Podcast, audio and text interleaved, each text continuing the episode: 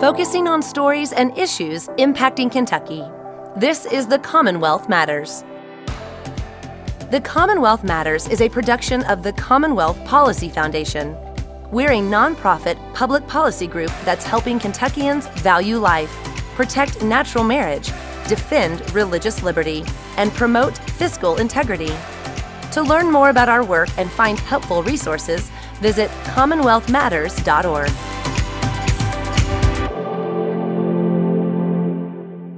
Is there room in politics for the average Kentuckian? That's what we're going to talk about in one part of this episode of the Commonwealth Matters. Hi, I'm Brandon Porter. In this special edition of the Commonwealth Matters, our Richard Nelson sits down with Lieutenant Governor Jenean Hampton. He was able to catch up with her recently, and we have the audio from that interview that we think will be encouraging to you as we hear about her perspective in serving as Kentucky's Lieutenant Governor.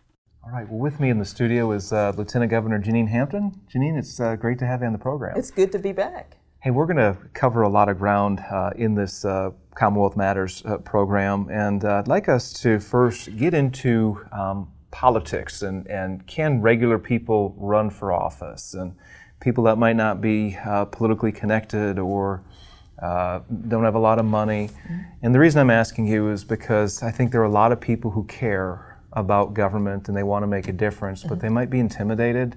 And I knew you before you uh, ran for anything. Mm-hmm. And I see you as just a, a, regular person that wanted to make a difference. So, where does somebody start? Uh, if they're just a regular Kentucky citizen and they want to get involved with the process, where would they start? Tell, tell, us about that. Well, well, of course, you know I got my start through the Tea Party movement. Uh, I got mm-hmm. involved with the, the group in Bowling Green and started we started paying attention to actually first it was Washington D.C. then Frankfort trying to unravel the bills and policies that they were putting forth. Uh, and I uh, never planned to run for office, and, but I, I remember attending, however, the Commonwealth Policy Center's mm-hmm. candidate training course yeah. with the intent of helping candidates to run. And uh, I, I, knew nothing about the process, uh, a little bit about it from watching it, but just wanted to know the nuts and bolts, and that was a pretty good course. And so later in 2013, when I decided to run for the Kentucky State House, I pulled that binder off the shelf, and that's where I started. I at least knew uh, uh where to start.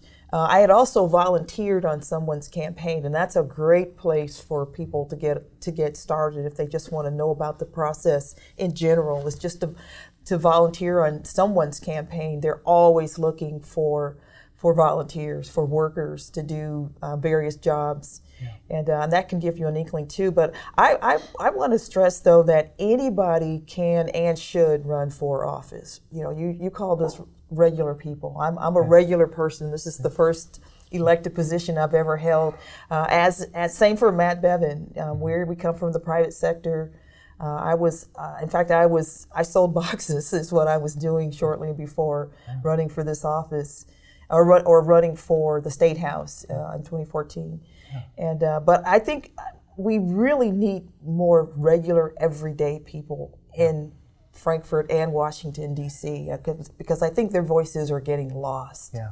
And, and of course, you and Governor Bevin were viewed as outsiders. Uh, mm-hmm. You weren't really connected to the political establishment. Mm-hmm. Uh, you really didn't have a lot of um, name recognition. Mm-hmm. Uh, Governor Bevin had some because he ran for Senate mm-hmm. uh, the previous year.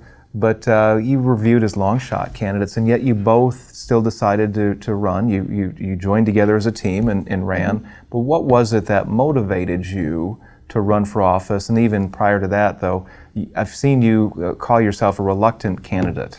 Uh, that's that's true. Uh, you know, when you when you watch the process the way I did through my Tea Party activity, uh, and you see what goes on, and you see how long it takes a decision to get made. It, it takes when you see how long it takes anything to get done, especially compared to the private sector. I just wanted no part of that of the political scene. Um, and you know, and then, and then you watch it; it's contentious, and people are sniping at each other, and mm-hmm. and they just don't seem to get a lot done in an efficient mm-hmm. manner. So I never wanted to be a part of that. And really, what led me to to run was prayer. Okay. And, and and I really just threw my career to the Lord, and the what I was hearing and feeling was run for office.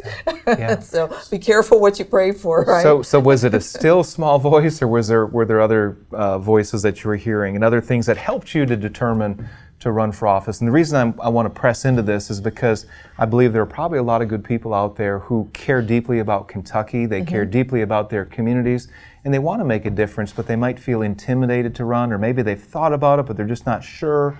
And uh, I would like to help them to uh, figure out should they run, or what things should they be looking for, and what voices should they listen to. Well, again, uh, I, I, would highly recommend, first of all, praying on it. But uh, you know, if don't be intimidated. I would say don't be. My advice would be do not be intimidated by the by the process because. Yeah the process only works if we, the people, are active and engaged and informed. And who is we, the people? That's us. That's that's you. Uh, so I would highly encourage regular people, everyday people, to, to get in. It's not rocket science. We're not launching shuttles here.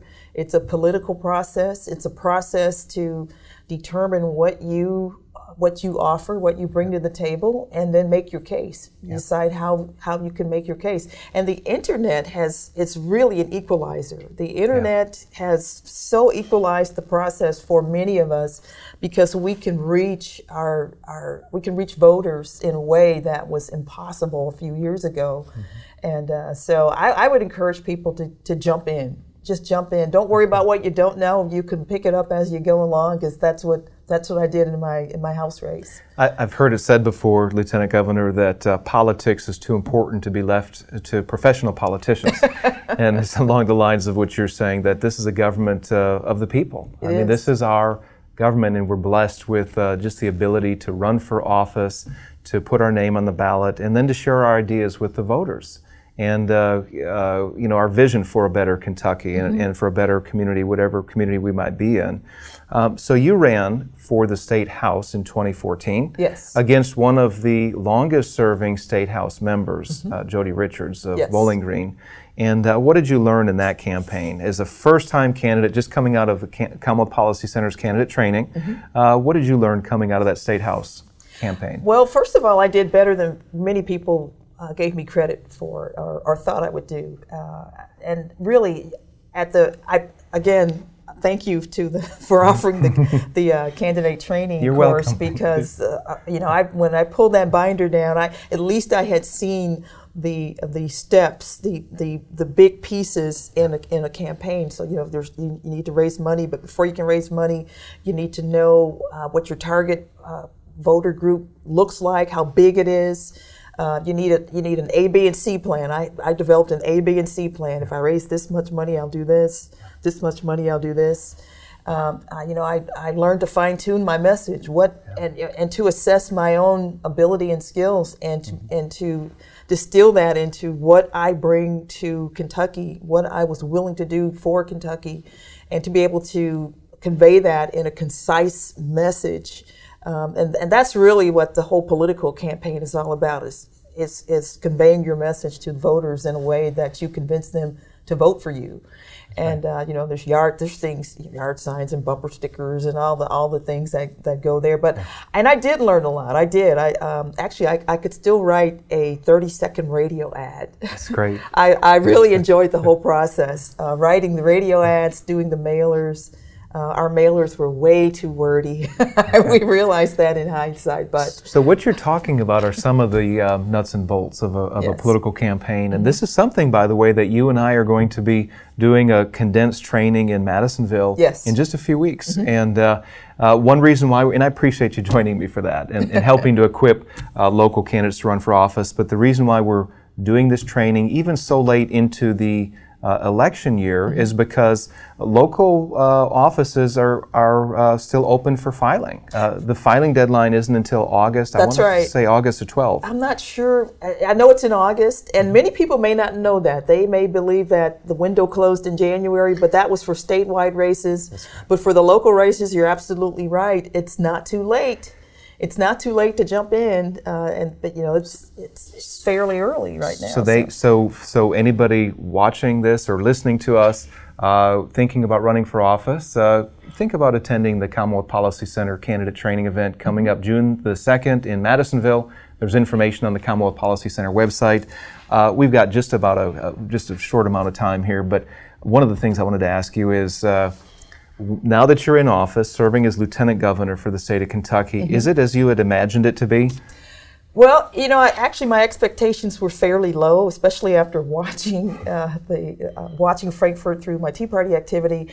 But it's actually better than I thought it would be because uh, if you look up what the lieutenant governor actually is supposed to do by by statute and by constitute by the Constitution, there, it isn't much. The duties yeah. are not much, and so it, it's meant I've, I've been able to define uh, the, the the duties, and uh, the governor governor's Governor Bevin has given me a wide uh, latitude to to do pretty much what I want.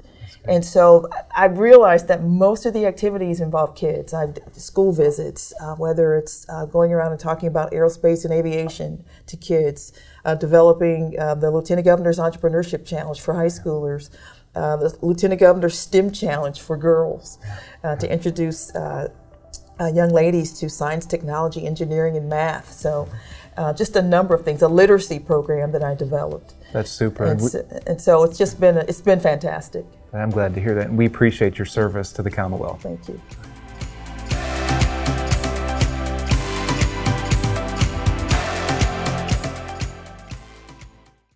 At the Commonwealth Policy Foundation, we try to approach the issues of life, marriage, religious liberty, and fiscal integrity from a biblical perspective that promotes thoughtfulness and kindness.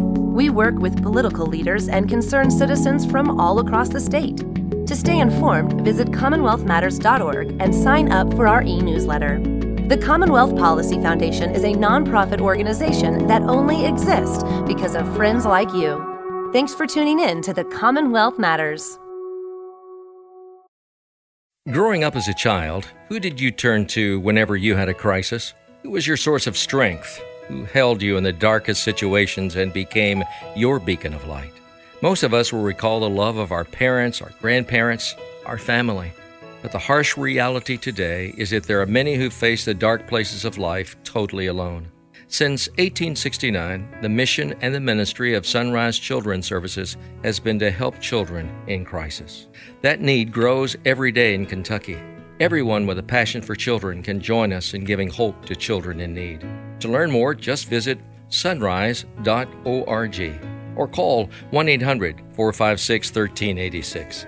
Matthew 25:40 tells us, "The king will reply, Truly I tell you, whatever you did for one of the least of these my brothers and sisters, you did for me." Now's the time to be a child's source of strength. Come help us at Sunrise Children's Services.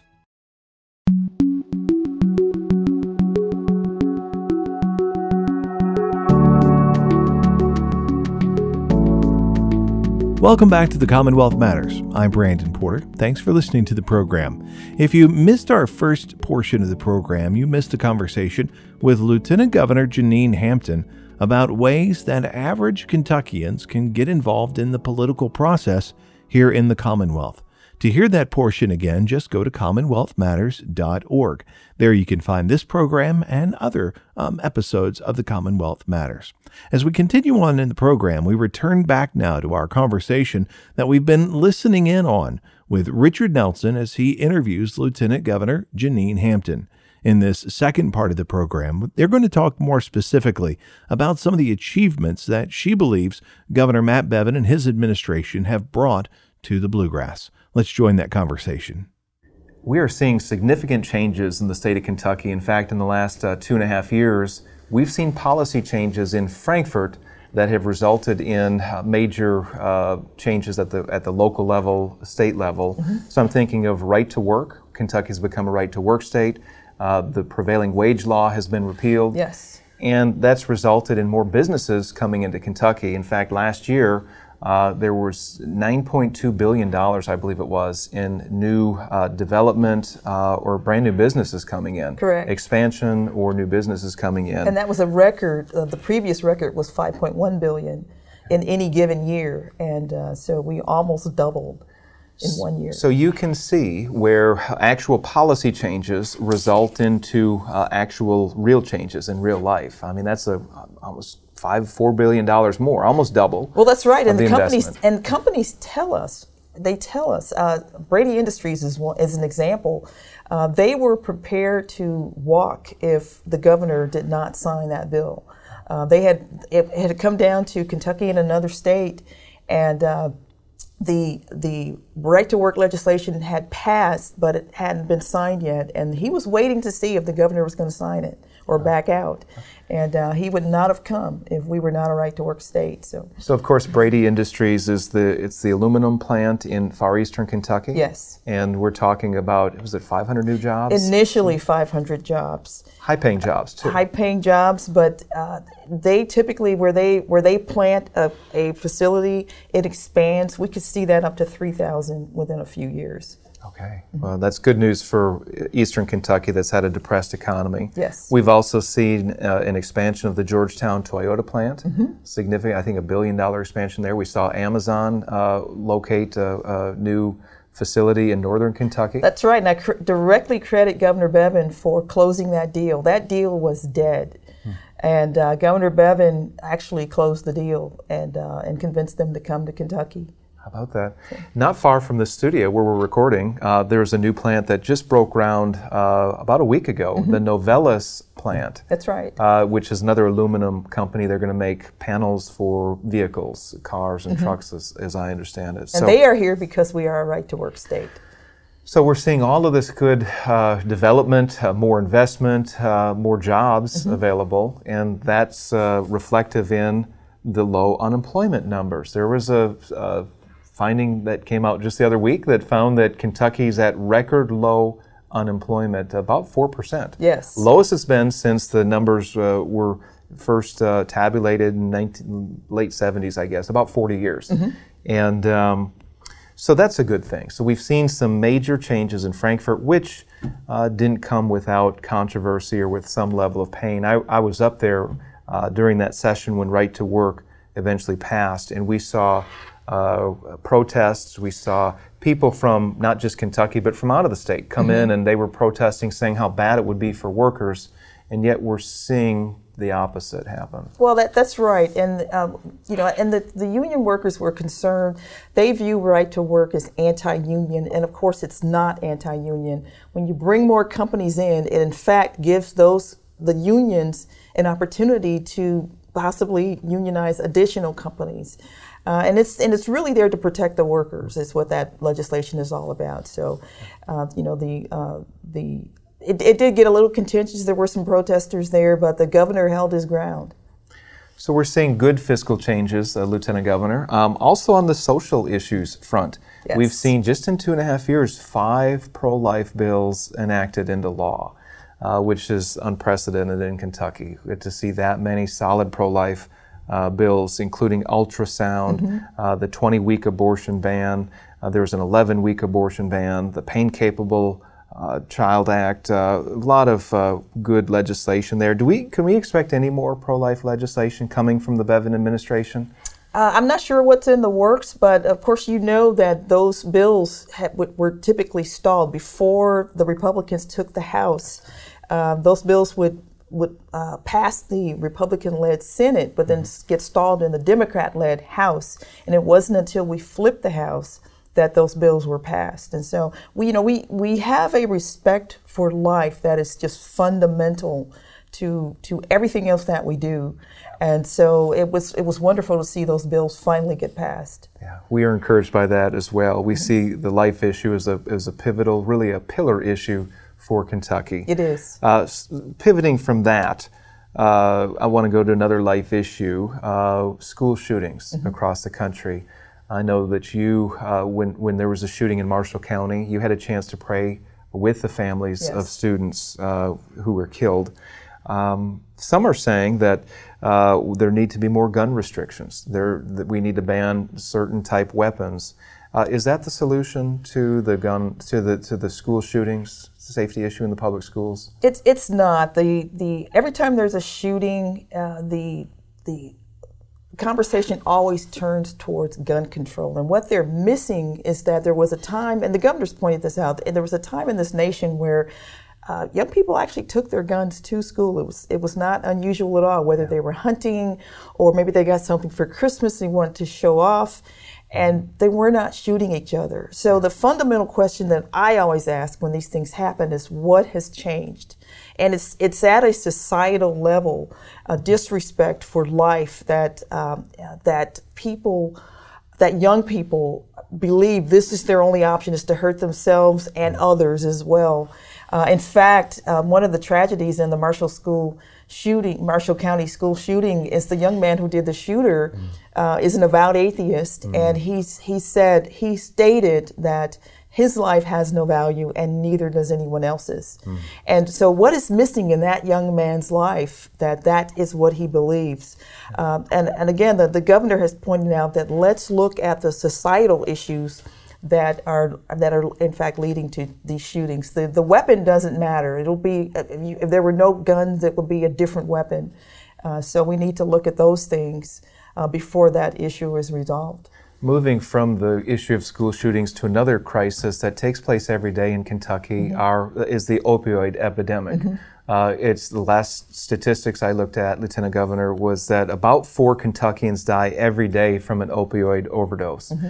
And a number of different bills have been proposed in Frankfort to address this. We've seen uh, naloxone uh, being made available to first responders. Mm-hmm. We've seen needle exchange programs, which that was, of course, directed towards stemming the effects from other uh, health issues, other diseases being spread. Mm-hmm. But what is there a limit to what government can do when it comes to opioid addiction or any kind of drug addiction? I, I think there is a limit uh, because again, it, and it, this kind of dovetails on what I said on the on the gun issue too. It's at a societal level.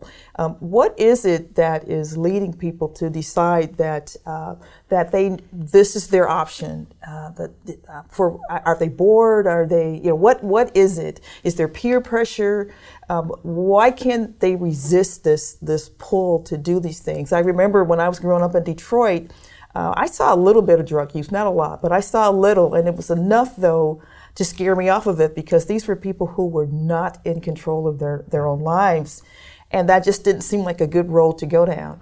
Uh, I also know that the unemployment rate is is um, is somewhat related to that because mm-hmm. you know idle hands are the devil's workshop. Mm-hmm. Uh, let's mm-hmm. get people to work. Let's get them to work. Let's get them with meaningful work, uh, work where they can support themselves, and perhaps then they're less likely to turn to these avenues. Yeah.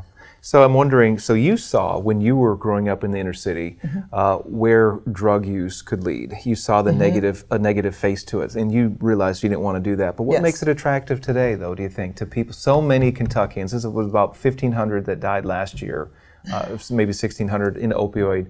Uh, overdoses. You, you, know, if we could solve that, we could just put that in a bottle and and sell it around the nation. I'm not sure what what it is. Uh, uh, and again, there's I know the, uh, peer pressure is is um, is in the mix, but I, I, honestly don't know what, what the answer to that question is. How about role models? And I know this is something you've been a role model to a lot of young people. You speak in schools across the, the Commonwealth.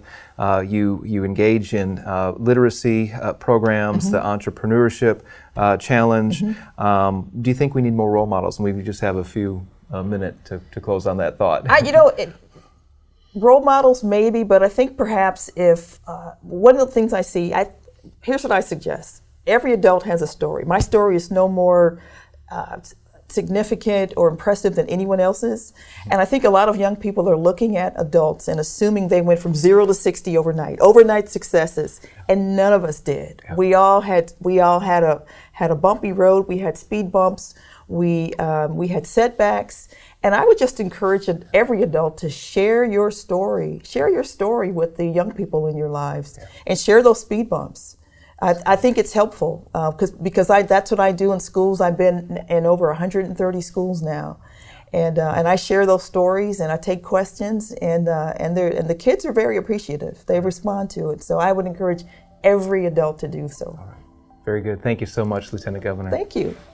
Thank you for having me. You're welcome.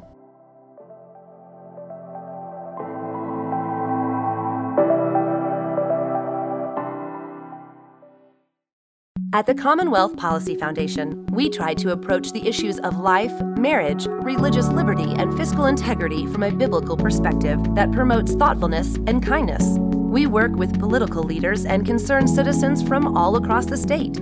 To stay informed, visit CommonwealthMatters.org and sign up for our e newsletter.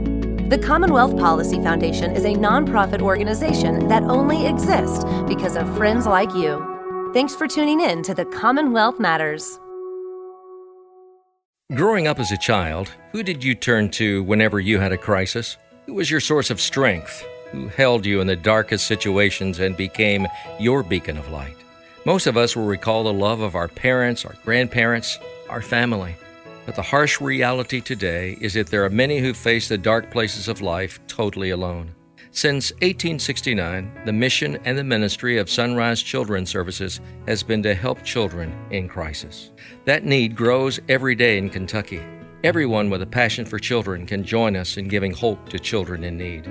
To learn more, just visit sunrise.org or call 1 800 456 1386.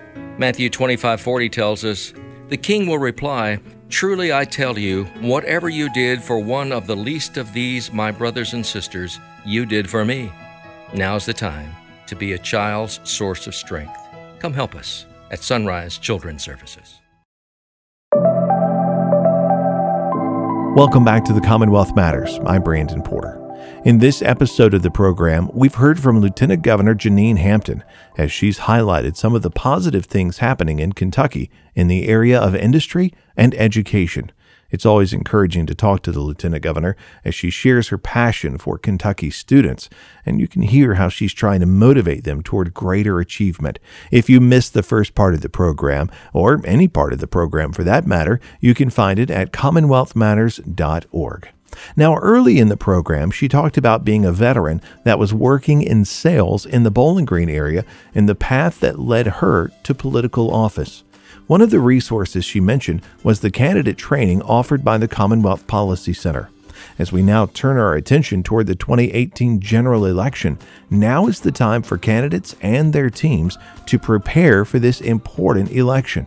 The Commonwealth Policy Center has just released our helpful candidate training on DVD. You'll learn from state office holders, media professionals, and political consultants as they help you, the candidate, understand the basics of running a successful campaign, raising funds, working with the media, and much more. You can learn more about this resource at CommonwealthPolicyCenter.org.